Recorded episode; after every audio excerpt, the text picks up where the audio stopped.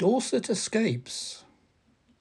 I used to think I knew Dorset, the days of my childhood when I visited the land of my father, and he hailed from Christchurch and Bournemouth. Halation days when we would either take the train or coach. It used to take ages, not just because I kept asking, Are we there yet? It really used to take a long time to travel to the southern counties of England. By coach, it was agony. Yes, the coaches of the day could be said to be more comfortably furnished, but a slow speed? It seemed like the driver had difficulty getting out of first or second gear, the coach resisting to deliver any more than it wanted to. To pass the time, I could count every tree one by one. When we did stop, it was at the coach station at Winchester, not the glorifying centre of the cathedral city, but a crowded bus park full of impatient travellers, and little old me. We were told we had one hour. This was important as it meant that you had time to queue for the toilets or the cafe. Choices, choices. We were soon on our way again on the notorious A34 trunk road. No motorways or dual carriageways of today. Surely, I thought, there could be no slower coach on the road. Travelling by train was way more interesting. Yes, it took as long as going by coach, but the train action was right up there. I grew up near the Great Western Railway in South Oxfordshire, but in my day, it was in the Royal County of Berkshire.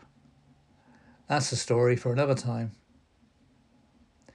Off we trundled in a diesel rail car from Didcot to Reading.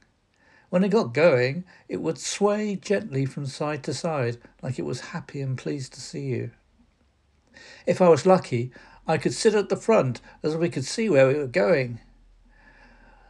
The train driver would concentrate on the road ahead whilst pulling and pushing levers that roared powerfully or hissed annoyingly that it was being asked to slow down. There were plenty of comings and goings at Reading, a major chain interchange even 40 odd years ago. This was our first change of the trip. This time we were heading south to Basingstoke, where we would change again to an electric train. These electrics hummed, but they rattled incessantly. Any bump at all would send a concertina effect through the carriages. And when we went over points, well, they didn't know what to do. Eventually, we arrived at Christchurch. At last, but one more act was permitted to slam the door shut. Oh, yes, there was something stress relieving about slamming a door that wasn't normally allowed. Even other passengers seemed to enjoy it. Occasionally, I was stared at as if I was denying them their pleasure. So here we were in sunny Dorset. I will be trundled around the relatives, eventually visiting the beaches and cliff fronts of Christchurch and Bournemouth. If we were in either place on bank holidays, everywhere was packed. You see, there were staycations before anyone had even invented such a thing. It's a funny thing what your mind chooses to remember even when we ventured away from the usual haunts to places like Poole or Weymouth, all that comes to mind are busy, built up places with little countryside to talk of. Oh, how that view has changed. Now, bringing this story up to date, I was tempted to visit West Dorset.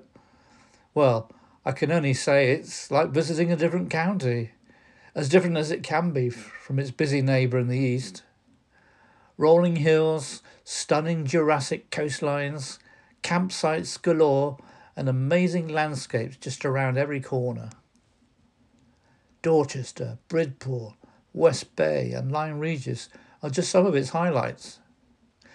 There is a stunning coast road that reaches down into Weymouth, and on a clear day you can see all the way to Portland. Uh, that's Weymouth, not uh, Ohio.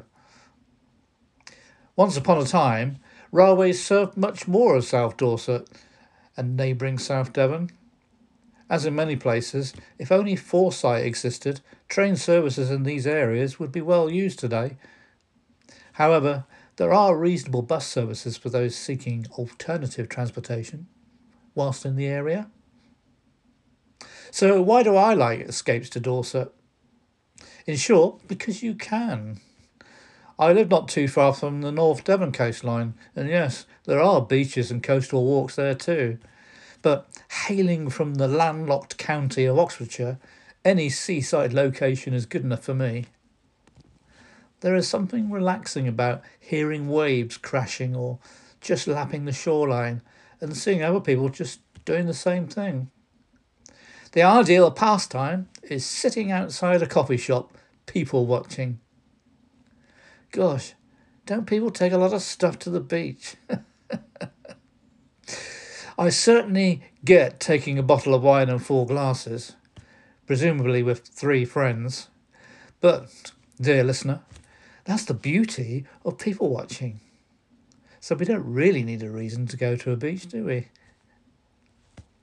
Now, there's a thing. Only at the coast do you realise just how many dogs there are. The majority seem to be with their owners.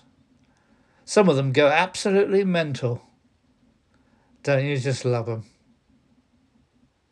I'm talking about the dogs.